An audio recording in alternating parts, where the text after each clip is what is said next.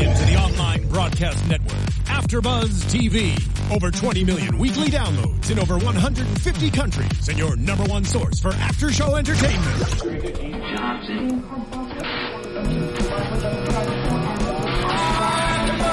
AfterBuzz TV, the destination for TV superfans, producing aftershows for over 300 of your favorite TV shows, interviewing celebrities and showrunners, and bringing you behind-the-scenes exclusives. All thanks to E Entertainment's Maria Menounos, producer Kevin Undergaro, and internet leader Akamai.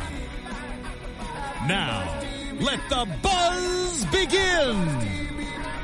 Welcome, ladies and gentlemen, to another Falling Skies After Show here on AfterBuzz TV, Season 5, Episode 6. Welcome, ladies and gentlemen. I'm your host, Phil Svitek, but I can't do this alone. With considerable help from Lauren Lagrasso, she is my co-host. That is true. Hey, I'm Lauren, and you can find me at Lolo Logro. That's right, and things are really ramping up. We know it's the final season. We've got a couple of episodes left.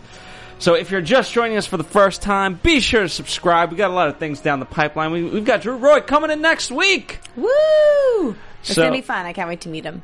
That's right. Uh, of course, he's been here before, but you know we're gonna have fun with him, talking about you know everything. And so you don't want to miss that if you're new. So just Literally everything. We're gonna talk about him, everything with him. that's right. Anything so you can imagine. hit that subscribe button, whether it's on YouTube, whether it's on iTunes, SoundCloud, wherever the, wherever you may listen to us. Just hit subscribe. Also, communicate with us.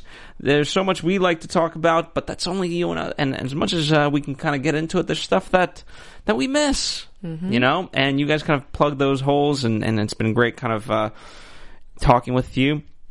And uh, if you're returning, of course, welcome. So let's uh, overall overall thoughts. Let's start there. We sometimes we don't always do overall thoughts. I think that they've really stepped up their game, starting with last episode and this one. I'm really pleased with where it's going, and I think they're getting a very strong start to the ending of the series. Um, I just thought that this episode overall took you on a real journey. We got to see lots of, I mean, we, we got to see a whole new world that we haven't really had a view into for a long time in this show. And um, I, I really enjoyed it overall. Yeah, and I, I, I really like they have good pacing, right? So y last week's episode had sort of a lot of action, even though you know the second mass didn't quite get, get as far. And this episode, we kind of flip it around, where you know the second mass is sort of they're a little bit stalled, but in a good way, right? They've found they they're in Fayetteville, so we're mm-hmm. good. And you know the the rest is kind of it's all it, it all takes a slower seat, mm-hmm. you know. Um, so there we have it. Let's start with Maggie. Speaking in the second mass, because she, out of all characters, is frustrated. She wants her independence. And Lauren, I know you can't relate to having spikes per se, mm-hmm. but the female part of it, you can relate to at least more than I can. Yes, uh, but explain a little bit by what you mean in the female part of it. In the sense that, uh, you know, she's caught in a love triangle. Sure. and we know how Ben feels about her and all these things, and you know, Anne here's here's you know, she just kind of finds out about Hal, mm-hmm. you know, very spur of the moment type stuff. Right. She's told not to go after him, you, you know, that she is an amazing soldier, that she has to stay here. And look who's the second best soldier, or perhaps an equal, you know, number one is Ben Benny boy. the the guy that she has feelings towards, but she can't really control. Mm-hmm. And so she's she's at a cross, and here you have these these directions given to her by Anne, who obviously she has a connection with, and as Anne later on says, you know, I, I've never lied to you, mm-hmm. I never went behind your back, that sort of thing.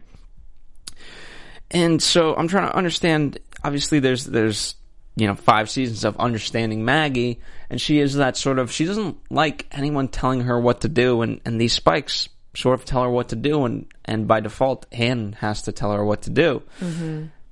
She And wants her independence. Yeah, so so you know, As a woman, I obviously have never had alien spikes in my backs and been connected to another man through that.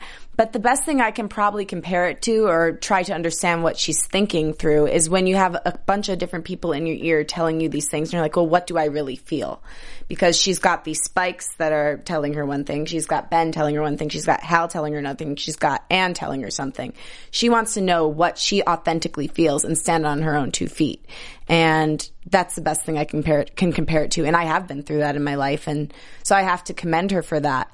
I don't know if I would have had the guts to go through with that surgery though, if I were her. Uh, I, I first of all would have been petrified of what Anne would have, not that she would have like killed me or anything, but she probably would have been very upset. Uh, I would have been scared I wouldn't make it through. Um, I would have been scared. What if I do get out of this and I don't feel as strongly as I think about, I do about Hal? Um, all these thoughts would have been going through my head. So the fact that she went through that was very courageous, very brave. Uh, I have to commend her. Fair enough. It's very dicey and it'll be interesting how it obviously affects all these various things. And you know let's talk about the fact that she didn't tell Ben. She had, she didn't even and we'll talk about Anne and Cochise but let's start with Ben because they have that moment before the surgery where she you know he comes in like I heard you want to be alone. And it takes him a little bit to fully get the hint of like I want to be alone particularly from you. Right. So and then you have the follow up scene when she doesn't have her spikes, and it's just so heartbreaking. And, you, and I forget if this is the first time that he's saying it, but you know, basically tells her "I love you," and then she's like, mm. "That was the weirdest physical interaction too." She basically went to his chest, put her hands on it, and then walked away. It was very strange. Not even a hug as a goodbye, just a "Let me feel your chest, heart still beating. I'll walk away now." I don't know if I'd interact that way. If, even that's if a, that's a good way to interpret it. Heart is still your your heart is not fully broken. Good. I didn't kill you. Now I can walk away. I mean, I I've done some crappy things when it comes. One time, a guy told me he loved me, and I pretended like I didn't hear it. Actually, happened a couple times. That's really terrible. I feel really bad about that. I'm sorry. Won't name names, but I'm sorry if you're watching this. Um, but to hear it and have that motion and then walk away, I think might be even stranger. Okay. But maybe not. Because at least she was acknowledging it in some way. That, but it was still a strange reaction, I thought. So what do you say at that point? You just say, hey, you know what? I'm just not that, you know. I'm sorry. These spikes, you know, I felt the thing. No, I don't feel a thing. Right. I, I mean, I think at least uh, some sort of acknowledgement that this is what's happening and I'm sorry and I'm sorry I'm not in control of it, but this is where I am and I love you as a person, but I I need to walk away because I don't want to hurt you more. And I what I what ultimately hurts the most you know, you know, we've been talking about that it's the connection because of these spikes. But tonight Ben reminds us that he made a conscious decision beforehand. So in a way he's saying I've loved you before this. Mm-hmm. And the pro, I, you know, I think what the hand symbolizes that I only loved you during this. Yeah, and poor little this, thing. I'm letting you down easy. And without this, there is no us. Mm-hmm. And so that that was a tough pill to swallow. Yep. Uh, that would be terrible. How about, how about Cochise really kind of uh, stepping up and, in in a human kind of way? Friendship. Yeah. Well, I thought that was interesting that he did bring in, up the conflict he was having in himself that I know Anne Mason is going to be so upset with me, but she's the one who taught me to be this way. I didn't fully understand though why Anne was able to more expertly yank out the final what spike. I almost call it a bolt. The final spike, but Cochise was not. I mean, it's not necessarily going to come down to medical training at that point. It comes down to strength. So that was an interesting Does item it? to me.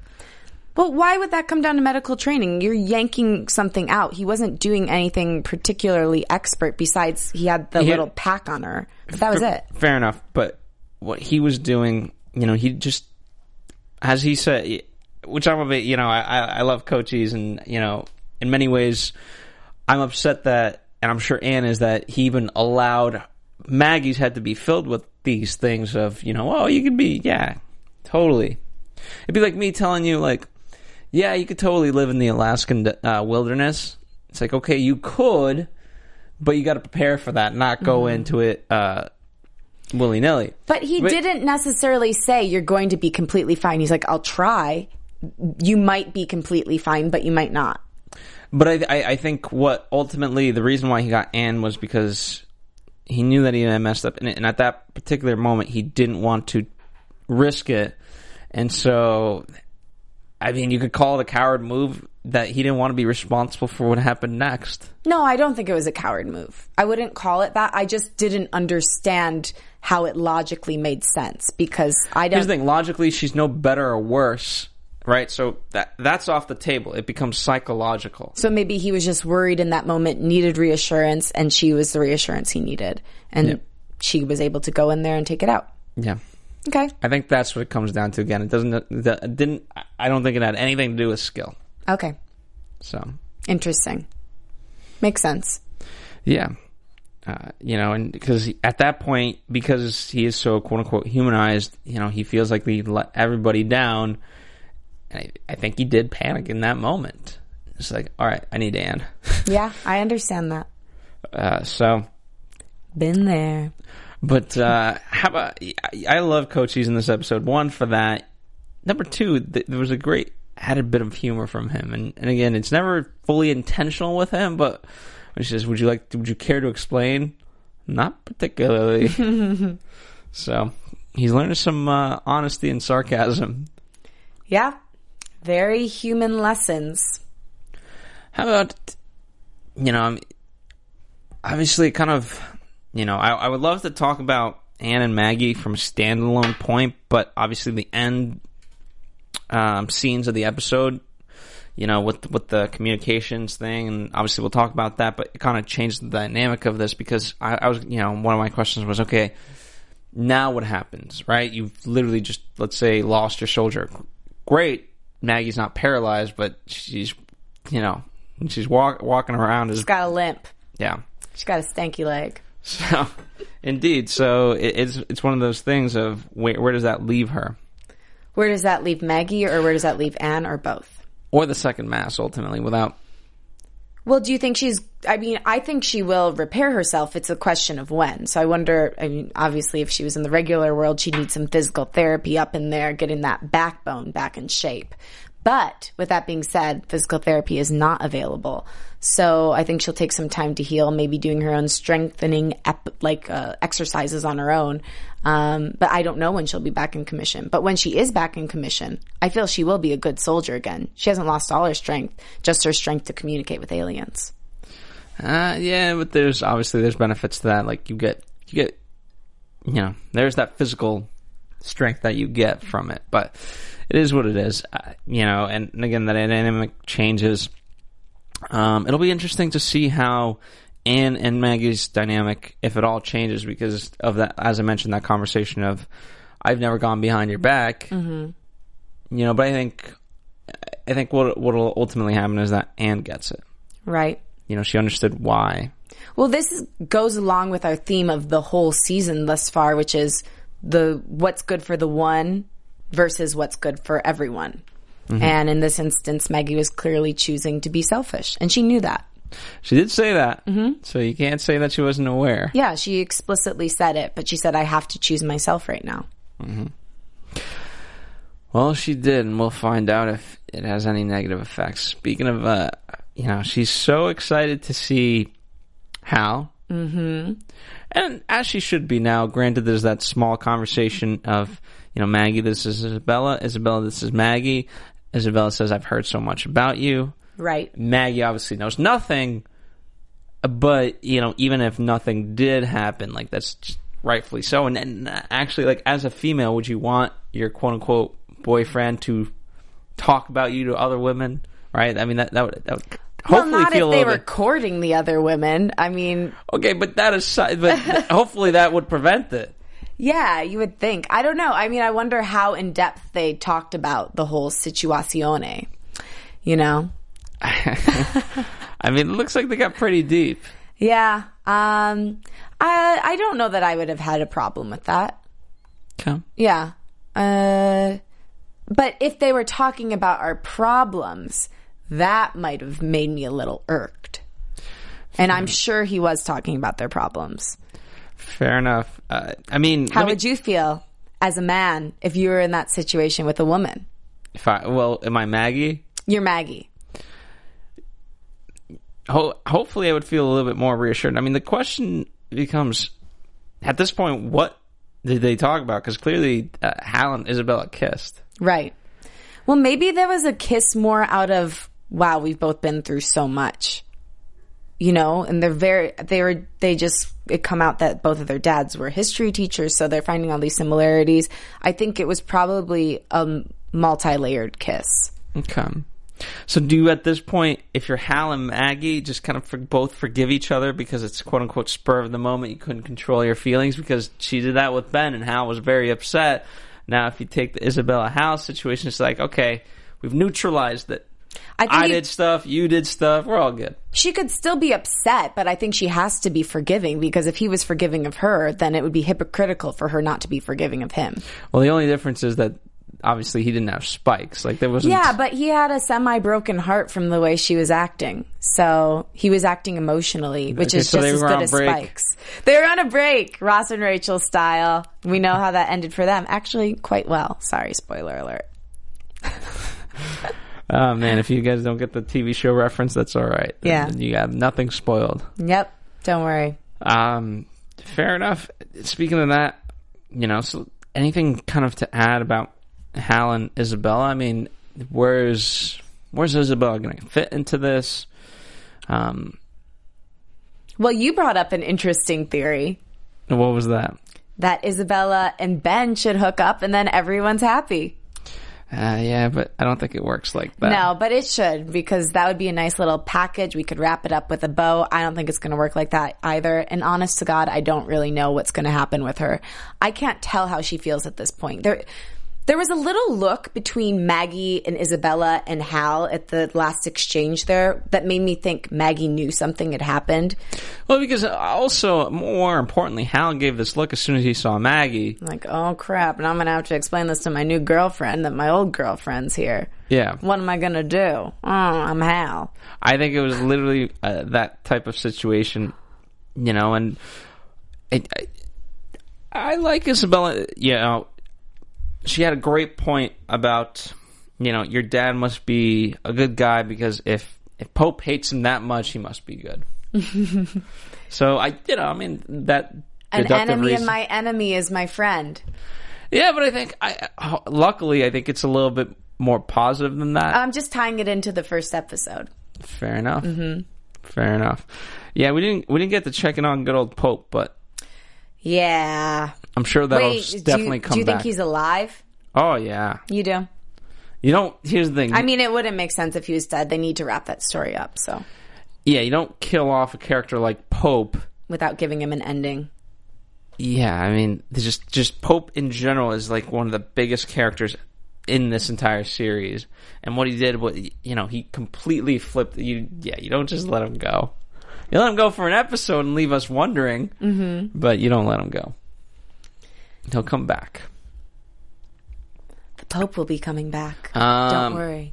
Speaking of uh, s- speaking of come back, um, you know what? He might be driving in. Who knows? Yeah. But uh, we've got uh, we've been we've been telling you guys about Mazda, one of our sponsors of this show, and you know what? We still have the question for you: Does driving matter to you? Um, because you know what? If the answer if the answer is yes, then great. If the answer you perhaps haven't really cared, then maybe driving should actually matter to you because it does matter. Um, you know, do you like to drive with the windows down? The wind blowing through your hair? The smell of pine trees and fresh asphalt? I mean, Kyle would have loved that. Um, Colonel, we know Colonel Weaver loves that. Um, and certainly I think, uh, the, you know, that smell of returning to his family, um, Tom Mason loved that. You know, but for you, are these the moments that you look forward to? Because you know, one of the storylines that we'll talk about, you know, there's there's beautiful moments, and sometimes you get to share them with your family. And you know, when you're driving, that can be one of those moments. It's just you and the road and your family, you know, and especially on the road, there's no distractions. And imagine you're handling every turn, feeling every nuance of the road, and that's when you have to ask yourself, not just in general, that it's that moment. Does driving matter to you? Because if the answer is yes, then Mazda is your solution. Because driving truly matters. Well said, Mazda. Well said. It's true. Uh, indeed. Does matter. We know that out here. We know what matters. Mm-hmm. Falling Skies asks you the questions that matter, and so does Mazda. That's why we're aligned like that. Yep. Perfectly. Bringing it all together. Speaking of uh, Tom Mason and Kyle, let's talk about, you know, we, we get a nice. First off, you thought it, we. So let- let's backtrack real fast.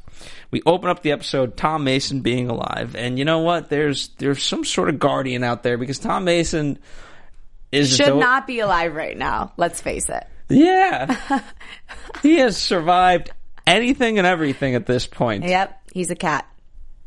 Nine lives. Nine lives, so we're down to a few. Yeah. Maybe But four. did did, left. did you think it was a flashback? Because you know we get the whole. I sure did. I mean, for sorry, didn't mean to cut you off. No, go ahead. But for half the episode, I was like, wait, is this gonna be a dream at the end, like Bob Newhart show style? I don't think once we got into it, I no, don't, I no. don't think it was. Once we got it, like you know, once we got three minutes into what was happening, I was like, okay, that's that guy with the gun is not another alien; he's a real person. And the beginning, I I do think that maybe that that other force. I'm sorry, I'm forgetting the name of the other aliens that are helping him, but the Rebecca aliens that they were maybe guiding him to those people. But I think obviously those people were real. I think so. I, uh, I agree, and you know, it was one of those things. And I don't know if it was intended or not, but just the way it was shot, where we couldn't see the face, you know, so we assumed it was Rebecca's hands doing this, and um, you know, just the way she spoke of "you were wounded" type stuff. But again, whether or not it was intended, we sort of got that feeling, and you know, very quickly moved, moved on once we saw that it was more than that. Uh, and I thought this was this was a great storyline because obviously it, it's it's all about family, and that's all what Tom has preached. And it kind of what what's nice about the storyline, yes, um, the mother and him are kind of arguing about you know what's best for the boys or her family rather, and they both kind of arc together where it's like, yes, he should know, you know, Kyle should get to know the about the war. It's his decision, but he should also get to stay behind because that's what really matters. So I like that. I like that too. It's true. and I love that he said, "This is what we're fighting for." I do wonder though how But those because people, she she told him, you know, yeah, like she hey, told wh- him that, and then it, it took until that moment, I think, for it to really sink in and for him to be on the same page. yeah, He's so in fight mode, even after everything, and he's had this rest with these people. Um, but he, I think, once he saw his child, he realized, yeah, this is what it's all about. yeah, This is life. This is literally the only thing that matters because you can't take anything else with you except your interpersonal relationships and the love you gave. exactly. And you know, you can't you can't just take because he does say, you know, to Kyle like, yeah, you would make an excellent soldier, everything like that, and and the answer is he still would, but you know, I don't know exactly if at all, whenever. I don't know. I doubt we'll see these characters again. No, But but it's a nice sentiment to leave them on of okay, you know, here, you know, your dad was a because it's it's echoed by the grandfather, it's echoed by everybody. Your father was a good man, mm-hmm. and so you know it's time for Kyle to be that. And it is easy and it is cowardice to just leave them and go because how, they're not protected. right. And I love what he said. Your job is to stay here and fight for them and protect them, keep them safe. Yeah, So I think he makes a great point there. I do wonder though, how was that whole house completely untouched by these aliens? How do you think uh, that is? Are there other places like that in the United States and abroad? I'm sure if they're secluded enough. You know, I mean, here's one of the questions that I'm sure and it will never be answered, but we kept asking was, you know, what does Kyle do? I mean, you know, the war's been going on for three years, and they had a certain lifestyle before this. And granted, they moved here before the the the war. Um, if I remember the exact timeline, the way the grandfather explained it, and so it's like you had friends, you had cell phones, you had the internet. Now you don't. Yeah. Did your mom just all of a sudden become like, you know what? We- We're gonna give up all of life's. Well, they must have known something was going down, but Well, I, I wonder how Kyle. she explained it to them. That's what I'm saying because obviously it, it, it didn't stick with Kyle and, then I and the I other kids. something about that too. Like he's 15, he's not dumb. Like how would a 15 year old really not know what's going on? That's what I wrote. I don't think so. I don't know. My mom would have cracked and told me like the first day. Oh, that's your mom. Yeah, it is. But I understand her viewpoint. I totally get Absolutely. it. But at the same time, I think a 15 year old is smart enough to know something really weird is going on. Well, especially like you can't drive anywhere. I mean, I I just asked. You know, I wanted to know these simple questions of. You can't text. Your friends are all gone mysteriously. But even so, let's say there's no, okay, there's just no reception. Blah blah. You know, it's like okay, For three years. how do you how do you get into town? Who's who do you like? Even small, small, small towns. There's other people to hang out with, even if it's like one person. I mean, yeah. There's usually at least a couple there. But it seemed like they were quite. You're not sec- going to the store anymore. You're not, not. I wonder how they made that cornbread. It looked really good. they grew their own corn. Yeah, but did they grow their own wheat too? Yeah. Did they say that? Well, they were They said they were farmers. hunting rabbits. Yeah, and they, they they had their own chickens and everything. Yeah, I mean, there's a way to be self-sustaining. Yeah. It's just interesting. I mean, honest to God, I, I guess I'm just thinking of myself in that situation. I would probably just have to, I would make, eat vegetables and meat. That would be all I could do. That's what they did. Yeah. But they made mean- bread. Yeah, but cornbread is not like it's not that fancy to make. Oh, well, maybe you should make some next week and bring it in. We can eat it here on the AfterBuzz television. I mean, think show. about it. Like they, um, you know, I don't think they had milk because the potatoes, the, the the the food overall was Plain. yeah. You Mm-hmm. know, the potato. It wasn't mashed potatoes. It wasn't. They had no gravy. It was just here's a potato. Yeah. See, that made sense to me. I don't know. I got wrapped up on the cornbread. It's because I really like it. Fair enough.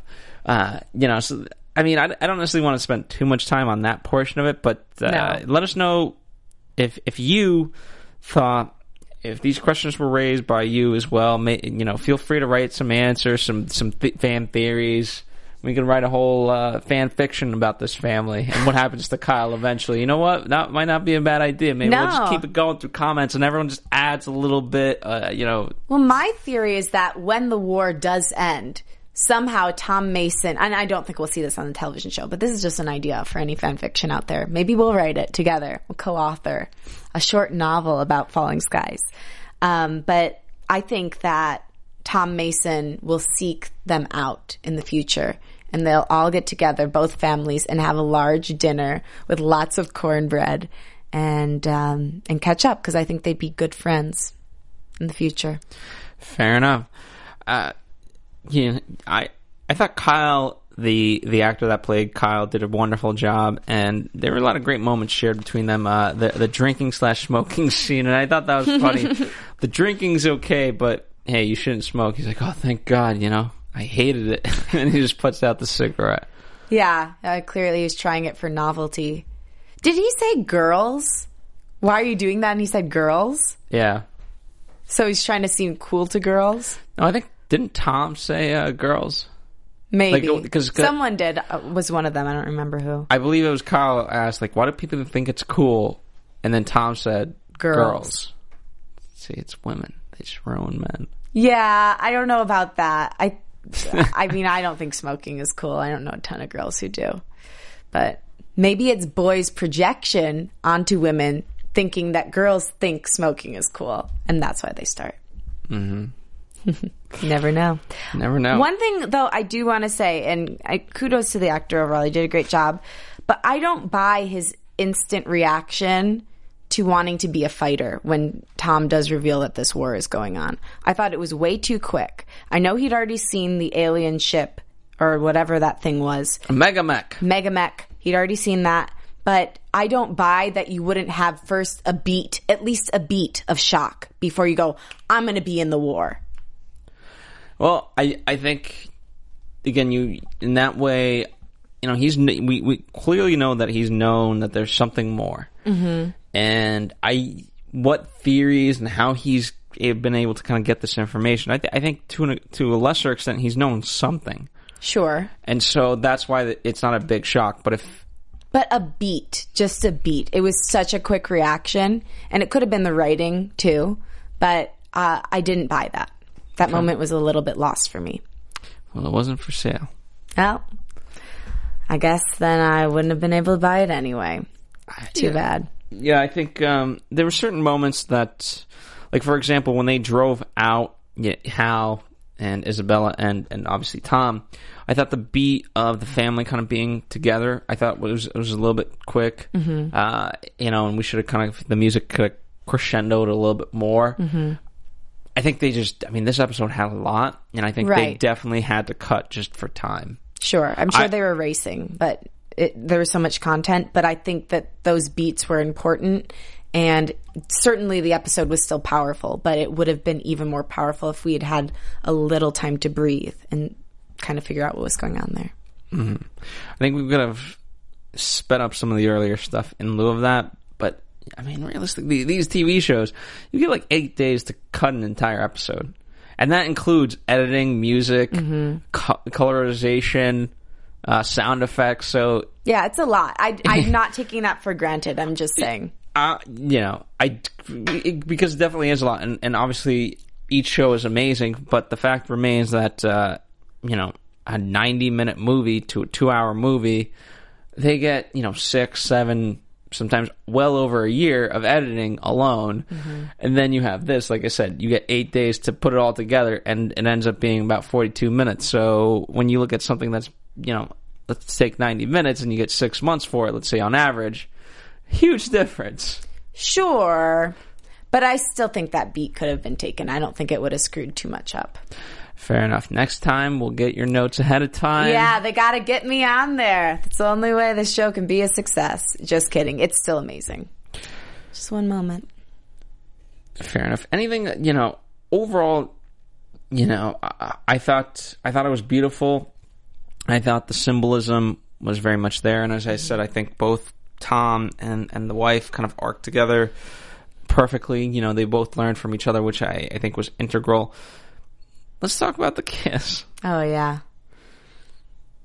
Let's start Oh. with you because she because it was her that did it. So Well, I, I had a feeling it was coming. women it's just can't control interesting because she, even without. She, she does kind of remind me of Rebecca, this woman. I mean, her looks are very, very similar. Yeah. So I thought maybe Tom was seeing some of that into her, in her too. I didn't think that he was feeling it the way she was. and it was a family of three. Yeah. And she had lost her husband and he had lost his first wife. Um, so there's lots of similarities there.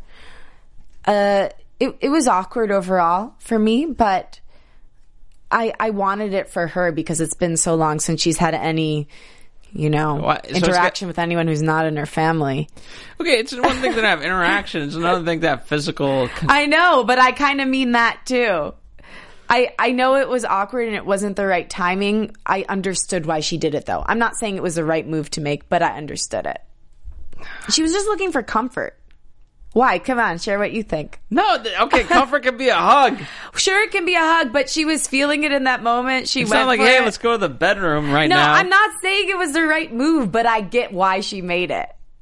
Hey, That's just the horniness talking. That's not anything else. Yeah, but I mean, but do you get that? Sure. Yeah, come on. I know you do. So, uh, yeah, it was awkward overall, though. Of course. Um, but I'm glad. I'm glad it was handled in the, in the right way. Certainly by Tom, and that he that he himself wasn't overtaken by the emotion, and he put a stop to it in a in a polite way. Right. And you know, she apologizes like, "Oh, I," and he's like, "No, no, okay, we're we're good." It was very real. I also want to say that because they easily could have made that a bit, and I'm glad that they didn't because it, it was that's exactly how it would have gone down if that happened in real life. Mm-hmm. So, kudos. Also, uh, I, I do want to mention Tom's physical transformation at this point. You know, it's, speaking of Pope, right? We, we, we we talked about Pope and he's changed, right? And we've been talking about how Tom's sort of changed as well. And and you know, this could be that. You know, we we started this season of like war is war. Everyone's a soldier. And this literally takes him away from that. Is there's different ways to be a soldier, and there's different people to kind of fill voids.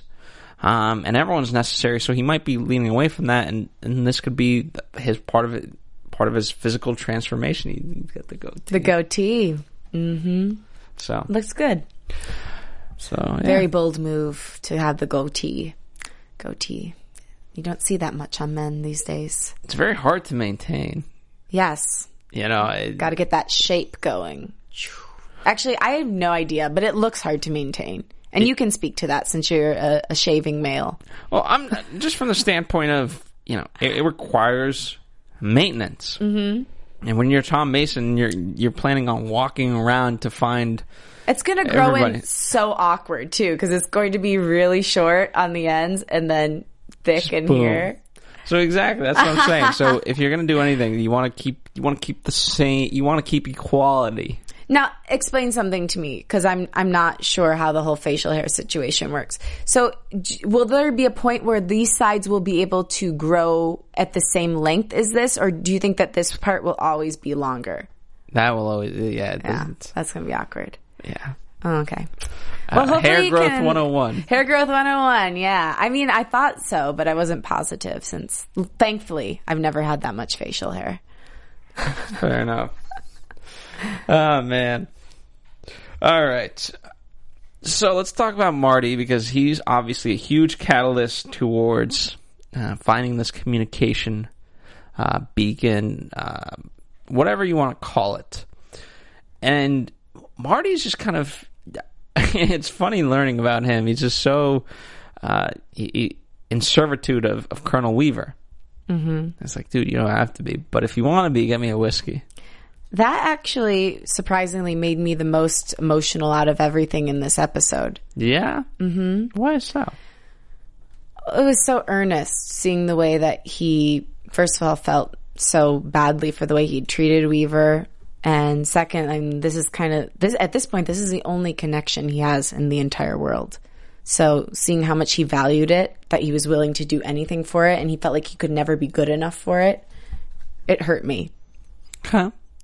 Um, and you you thought that he had a drinking problem for a moment when he with the whiskey Yeah. before he finds. But we'll talk about that. He just looked so excited. I was worried that it was for his own benefit. He- well, he looked excited and nervous in the sense of you know when he found it, he's sniffing it. He's like, should I take a swig Right. or not? And looking back on it, it's probably just he hasn't seen alcohol in a long time. One, two, he's excited to, you know, make his new friend happy. Um, but yeah, I don't know. That made me nervous. I think I'm putting my own previous feelings on that just from an episode of Walking Dead, though, where they found alcohol and there was a guy there who was alcoholic. And it was a real problem. Stop bringing. the- This is not The Walking Dead. It's not The Walking Dead, but it, there's similar um, aspects to it. Yeah, circumstances, exactly. Fair enough. You you didn't have that thought at all, though. Nah, I mean, I mean, you said it so fast that at that point it becomes like, hey, uh, don't think about elephants. Okay, I'm thinking about elephants. So I, I don't know. I don't know. But regardless, it's pretty short lived because we find the communications uh, sector, mm-hmm. and it very much, you know, speaking of other things that relate to this, it felt very much like Lord of the Rings you know, with the crystal ball thing. And, you know, in, in particular with that, it just always gives you false visions. Right. Not That's that- interesting. Not false visions, true visions, but uh, you never know time wise where they are. And if, Right. if you want a full explanation of what the hell I'm talking about, just literally watch the six hours worth of uh, DVD bonus features and whatever else because they, they go into it pretty well. Actually, I think it's on the third. I think it's on the actual Lord of the uh, the, the the the Return of the King. So there you go. I just saved you four hours. Ah, thank God. All you have to do is watch those two hours. Um, And again, Yeah, not the movie, the behind the scenes, but he could be, in, like what you said, interpreting it incorrectly because he doesn't know what he's seeing exactly. why can't Cochise touch it? Why did it have to be That's Colonel what I was thinking too. I'm like, why do we have to go straight from human to alien? Can't we at least do an alien to alien first and then see if it goes back and forth between our two beings? Yeah, because I mean, again, I don't even know if like how he understood like this is the way to communicate with it, or you know, he just touches it and boom. And I don't know what the overlord o- overload was caused by the overlords.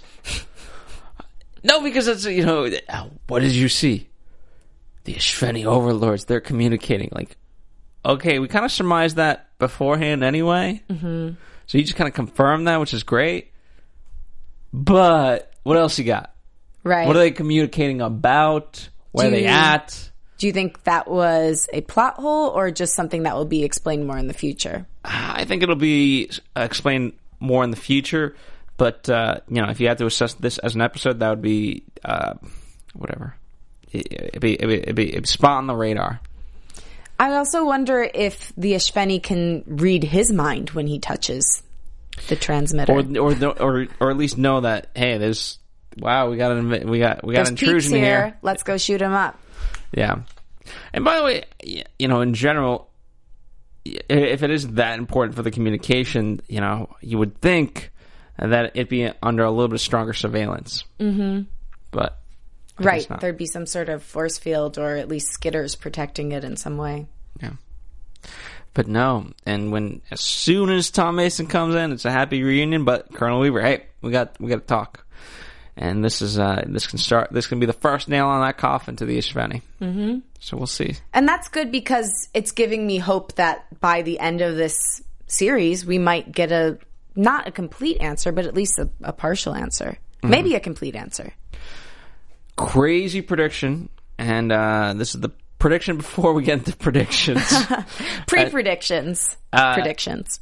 Imagine if Pope is the only one who can read the communications device. Where do you get that idea from?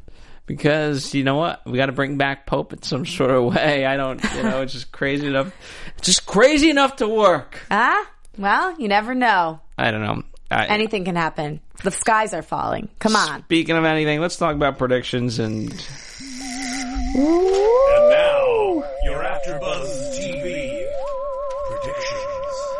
predictions. so this teaser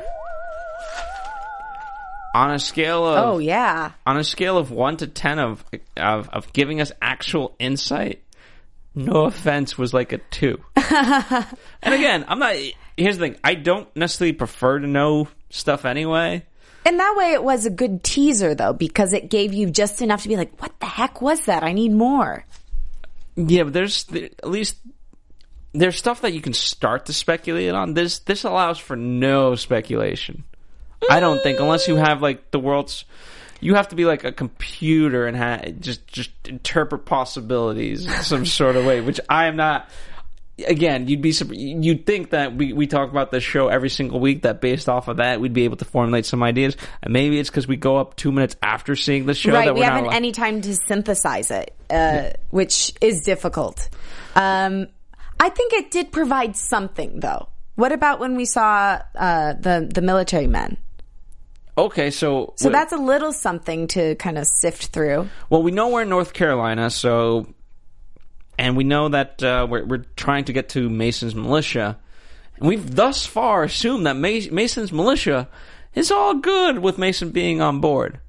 What if that uh, you know Pope might not be the only one that like upon entry is like, who is this guy? Mm-hmm. Get him the hell out of here. Interesting. So you think that Mason's militia could be to hurt Mason? No, I don't think. So. I, I just think Mason's militia. You have to look at rather than look at it as a whole. If they're good, they're bad. You have individuals, and if not, and that can be you know an individual person, or it could be a you know individual factions of people, and so that could be an indi- you know a faction of people that are just like you know what we've heard you, Tom Mason. We thought you were different. Um, you know what? Uh, but unfortunately, your tactics have let us down, and we disagree. Mm-hmm. Boom. Boom. I have no idea besides that. It is- this, honestly, these teasers are the most difficult to form any opinion around. Yeah, they are pretty uh, cryptic sometimes. Yeah, that could be something. I don't know. I mean, that's going to be interesting to see these other people. Um, I think that this next episode might provide us with the most outside people we've seen in a good while. Yeah, perhaps, perhaps. Uh, you know, we're shoo- we're certainly moving to an end, and so this will be interesting. I think this this episode because this one, the one we just talked about, was a little bit slower paced. The next one's going to be boom, boom, boom, action, action, action type stuff. That's that's what I predict.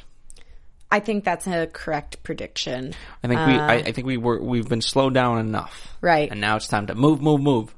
I think we'll see what's going to happen between Maggie and Hal because you know something's got to happen. We need to, to There's gonna be some development. There's going to be a Whether development. closure or not, I don't know. But I don't know if it's going to be closure, not in the next episode, but I think by the end of the series we'll get some sort of closure.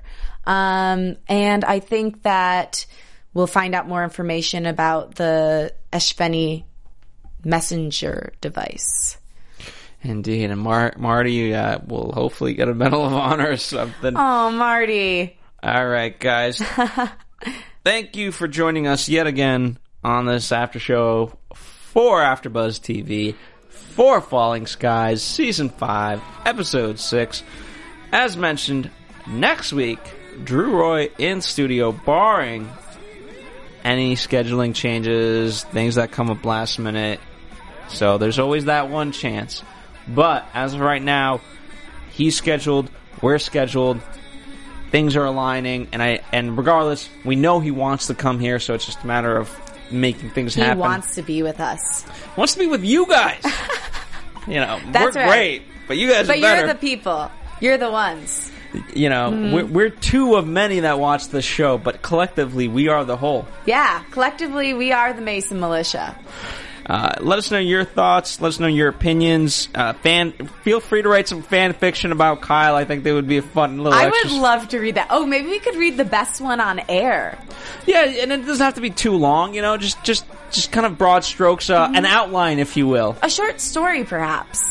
So, all right, uh, one more time. Where can the people follow you? You can find me at Lolo Logro on Twitter and Instagram and Facebook.com slash Lauren Lagrasso. And follow us here at AfterBuzz TV, Facebook, Twitter, Instagram, all that stuff. We'll see you next time with Drew Roy, hopefully, and of course us next Sunday for Falling Skies. Bye. Bye.